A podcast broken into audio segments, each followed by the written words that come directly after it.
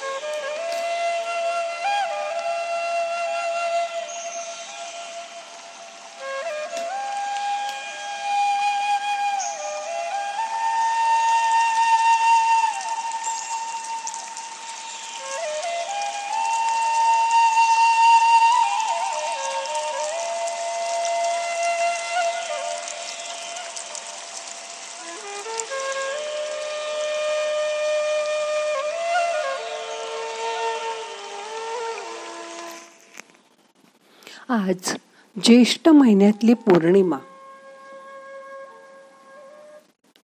म्हणजे वटपौर्णिमा. मी तुम्हाला काही वटपौर्णिमेची गोष्ट सत्यवान सावित्रीची सांगून बोर करणार नाही. कारण ती कथा आता काळानुसार आउटडेटेड झाली. पण वडाच्या झाडाखाली बसून थोड्या वेळ ध्यान मात्र करून बघा. कारण वडाखालची जमीन सदैव ओलसर असते. वडाचं झाड सर्वाधिक ऑक्सिजन बाहेर सोडणारा वृक्ष आहे. त्याच्या दाट फांद्यांमुळे त्याच्याखाली खूप सावली येते. ज्येष्ठ महिन्यात अजून एखादाच वळवाचा पाऊस झालेला असतो पण उन्हाचा मात्र तडाखा अजिबात कमी झालेला नसतो. ह्या हवेत माणसाला घुसमटल्यासारखं वाटू शकतं. म्हणून वडाच्या गार सावलीत शीतल हवेत बसलं की आपल्याला खूप बरं वाटतं. मी काल चंद्राच्या पौर्णिमेच्या शीतल चांदण्याचा अनुभव घेतला. या सर्वांचा आपल्या ग्रंथींवर परिणाम होतो.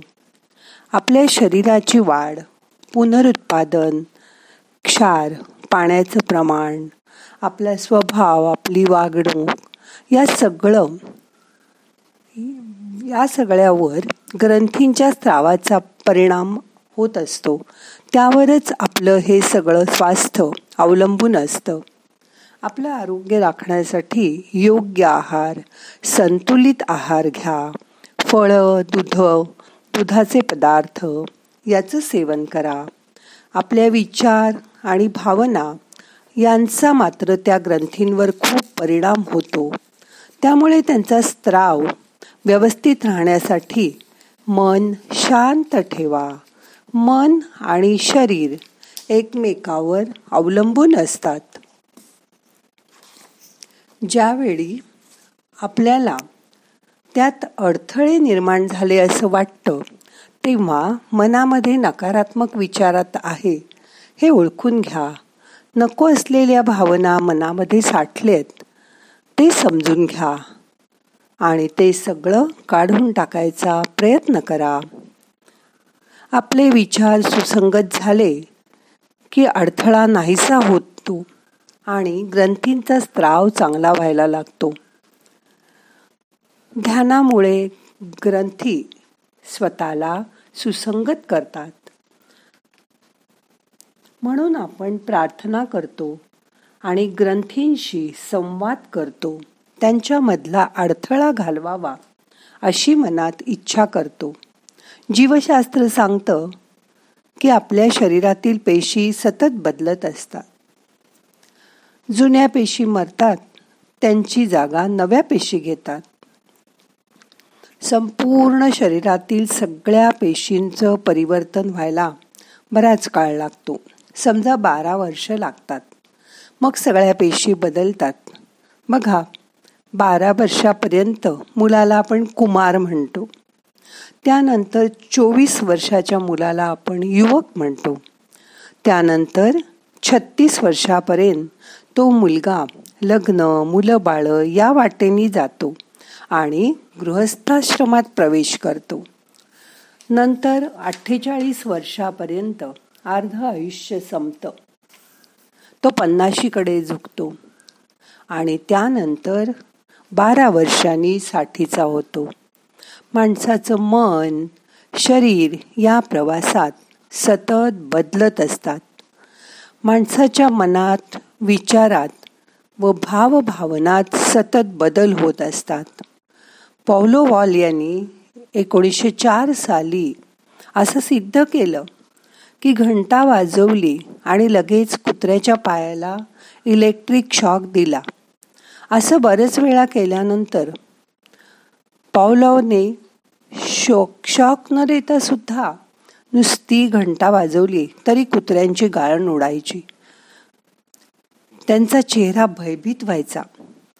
आता मागील दोन वर्षातील करोनाच्या साथीमुळे आत्तासुद्धा परत करोनाची साथ आली की काय असं वाटून लोक भयभीत होतात.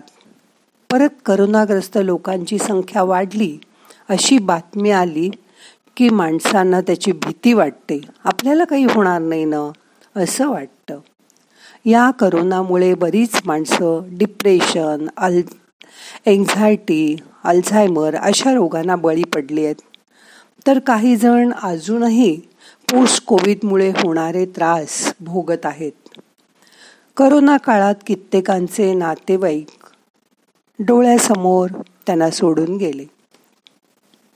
त्यामुळे मनाला एक प्रकारची सतत टोचणी लागून राहिली. कित्येकांचे व्यवसाय उद्ध्वस्त झाले. नोकऱ्या गेल्या. अशा घटनांच्या स्मृती माणसाच्या मेंदूत खोलवर घर करून राहतात. त्या पुढेही त्या माणसांना त्रास देत राहतात. त्यामुळेच कित्येक जण अजूनही डिप्रेशनमध्ये गेले आहेत. यातून मग त्या व्यक्तीची सुटका कशी करायची याची आता अत्यंत गरज आहे. तरीसुद्धा भीती चिंता याचा परिणाम मनावर आणि शरीरावर होतोच.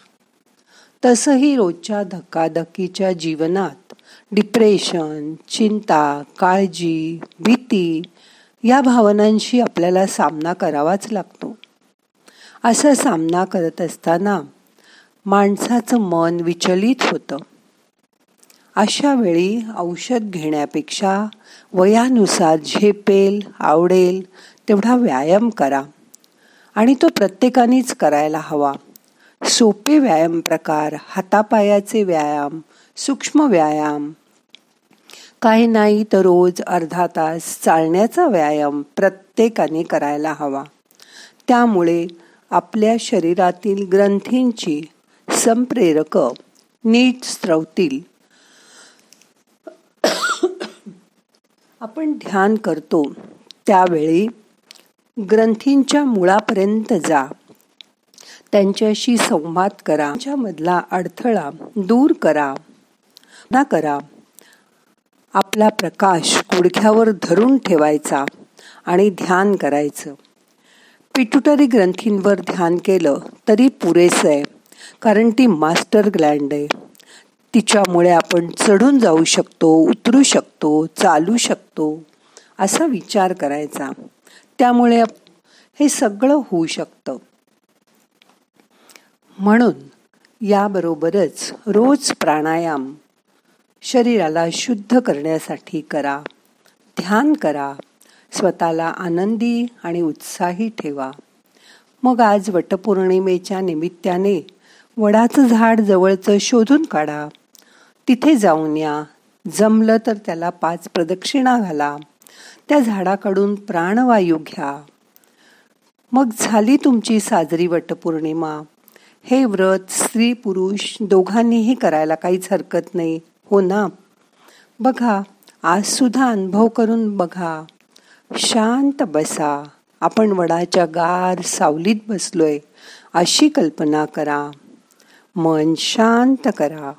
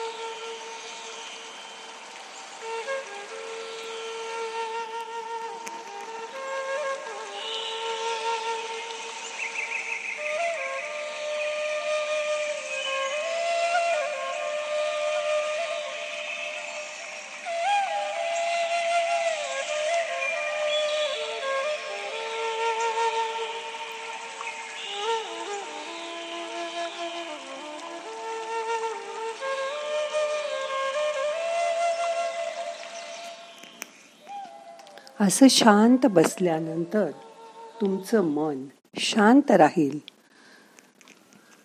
सावित्रीसारखी तुमचीही बुद्धी प्रगल्भ होईल.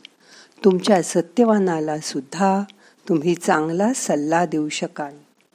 त्याला व्यवस्थित जपू शकाल आणि सावित्रीसारखी कुशाग्र बुद्धी तुम्हाला मिळेल. तुमचं शरीर आणि मन शांत राहील. आता आजचं ध्यान संपवायचंय. प्रार्थना म्हणूया.